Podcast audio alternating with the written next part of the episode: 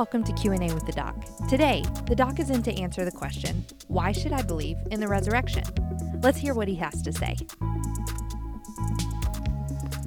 As Easter rapidly approaches, I want to answer the questions, why should I believe in the resurrection of Jesus?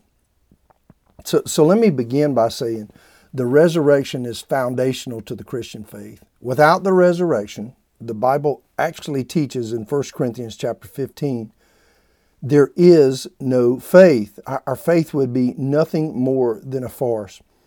I love what Max Lucado uh, wrote. He asked the question How do we explain the resurrection? How do we explain Christianity in itself? Jesus was a backwater peasant. He never wrote a book, never held an office, never journeyed more than 200 miles from his hometown. His friends left him. One betrayed him. Those he helped forgot him. Prior to his death, they abandoned him. But after his death, they could not resist him. What made the difference? The difference is the resurrection. The resurrection of Jesus makes all the difference. It made the difference then, and it makes the difference now. So, why should we believe in the resurrection? Here are a few reasons. One, God's Word boldly proclaims the resurrection of Jesus as fact, not fiction. Now, if you back up two weeks in an earlier podcast, I answered the question what is the canon? Uh, in other words, what's the Bible? How was the Bible put together? And is the Bible a reliable source? Did the Bible come from God? If you'll listen to that podcast, you'll also discern and agree with me that the Bible is 100% God's Word. It's infallible, it's inerrant, it is true from cover to cover, and gives us everything we need for this life. God's Word, the Bible, can be trusted, for it is true. In the Bible, God's Word boldly proclaims the resurrection of Jesus as fact, not fiction. This is the declaration that God's Word cannot be understated concerning the reality of the resurrection of Jesus. There's an author, Millard Erickson. He agrees. If we regard this experience as essential, abandonment of what the Bible affirms to be the cause will require some other basis to explain the result. The Bible clearly affirms the resurrection of the Lord Jesus Christ. There are multiple passages in the Bible that include the reality of the resurrection of Jesus. It's important to remember that in each chapter, we learn the, that Jesus has been raised from the dead. I'm going to give you a few of these chapters. So in Matthew 28, verses 1 through 10, if you will read through that, you will see that on what we refer to as Easter morning, it was declared, verse 7, He has risen from the dead. Friend, Jesus has risen. Here's another chapter, Mark chapter 16, verses 1 through 7. If you read through it, it will claim that Jesus has risen. Listen to verse 6. If you're looking for Jesus the Nazarene, who was crucified, he has risen. He is not here. See the place where they laid him. And then in verse 7, he says, But go tell his disciples, he's going ahead of you into Galilee. Then you will see him just as he told you. Why would they see him? Because he was not in the tomb any longer. He's been raised from the dead. Uh, go to Luke chapter 24. Here's another chapter, verses 1 through 6, referring uh, to the Lord Jesus on what we call Easter morning, says, Why do you look for the living among the dead? That's the last part of verse 5. And then in the verse 6, it says, He is not here. And then it demonstratively declares, He has risen. Jesus is alive. John chapter 20, another chapter. Look at verses 11 through 18. When you read through them, those verses declare again from eyewitnesses that Jesus Christ has been raised from the dead. Mary Magdalene went to the disciples, and in verse 18 of John 20, she said, I have seen the Lord. How had she seen the Lord? she saw him because he had been raised from the dead. So, why can we believe in the resurrection? Because the Bible declares that Jesus has been raised from the dead. Here's another reason there are at least 500 eyewitnesses who testified to a literal resurrection of the Lord Jesus Christ. If you go back and read through the gospel accounts, Matthew, Mark, Luke, and John, as well as the book of Acts in the early chapters, you will see that more than 500 human beings witness the glorious resurrection of the Lord Jesus Christ. So we can believe in the resurrection because God's Word declares it and also because eyewitnesses testify. Here's another reason. Those who experience the resurrected Christ move from cowardice to conviction. Now, there were a number of them, but I'll speak just very quickly on Peter himself.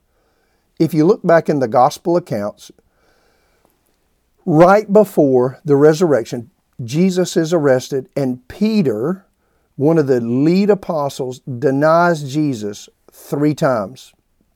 But about 40 days after the resurrection, after Peter had met with the Lord Jesus a few times in his resurrected body, Jesus ascends to heaven, and then Peter, before the very people that crucified the Lord Jesus, not fearing his own life, preaches the reality of the resurrection and declares that Jesus Christ is Lord.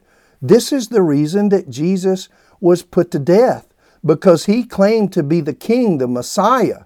As a result, Peter was scared, and then, as he experienced the resurrected Christ, his fear turned to great faith, and he preached the same message that caused Jesus to be put to death.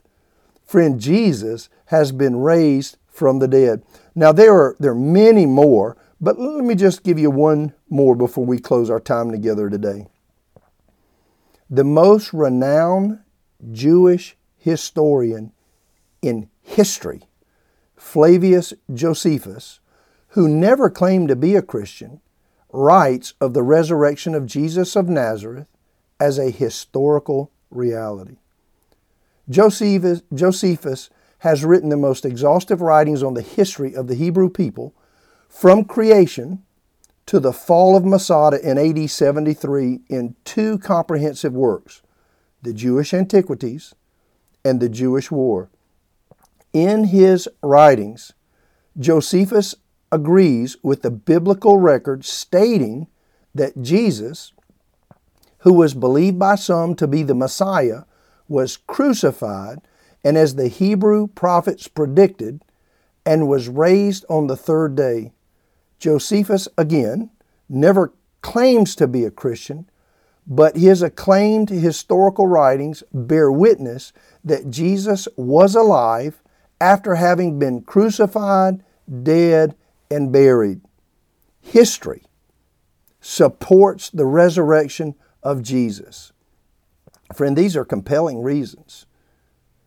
I would say, just in my own mind, the most compelling reason is because of what God did in my own personal life. I grew up in the South, in what's referred to as the Bible Belt, in a little small town in South Carolina. Churches on about every street corner. And my family took me to church literally every time the doors were open. I almost felt like the church was our second home. Even though I grew up in church, I did not grow up in Christ, and I tried about everything the world had to offer. However, the world and all it had to offer continued to leave me empty inside. As a result, on October the 29th, 1992, in a sense of spiritual bankruptcy, for the first time, the reality of the resurrection was made clear to me. Through a little song I learned in a vacation Bible school as a kid Jesus loves me, this I know. For the Bible tells me so. God opened my spiritual eyes and allowed me to see high and lifted up the resurrected Jesus. I surrendered my life to Him. on that night, it was just after midnight, cried out a very simple prayer and said, Lord Jesus, I believe that you can save me. At that moment, forgiving or confessing my sin, God forgave me and changed me and gave me a brand new life. I left the ways of the world, traded them in for God's Word, and since then have lived for Him. No, I'm not perfect. Surely I make mistakes. But today I am a different person than I used to be. How did that happen? I tried many times prior to that night to change my life, but to no avail. There's one reason I'm different today than I was before. Jesus Christ has been raised from the dead. If you've never received this Jesus, I want to encourage you to do what I did some years ago. If God has moved on your heart and you understand the resurrection of Jesus to be a reality, believe that He died on that cross for your sins, was raised from the dead so that your sins could be forgiven. And like me, years ago, today, you realize you need Him. Just cry out a simple prayer, something like this Lord Jesus, thank you for dying for me. Father, thank you for raising Jesus from the dead. Please forgive me now of all of my sins. Fill me with your power and help me to live for you. Friend, the Bible teaches if you did that, that your sins are forgiven and that one day your home will be heaven. That today you've started a relationship with Jesus. It is important that you grow in this relationship. I hope you'll find a Bible believing church. Let me know. I'll be glad to help you find one if you don't have one so you can grow in this salvation. And that, that resurrection power, the power that raised Jesus from the dead, can become more of a reality in your life. Whatever you do, though, as we close our time together today, remember that God loves you and so do we. Hope you have a great week. Thank you again for joining us on Q&A with the doc. If you have any questions for Dr. Sean, you can send him a message on social media at, at Dr. Sean Keels or send him an email at seankeels at gmail.com.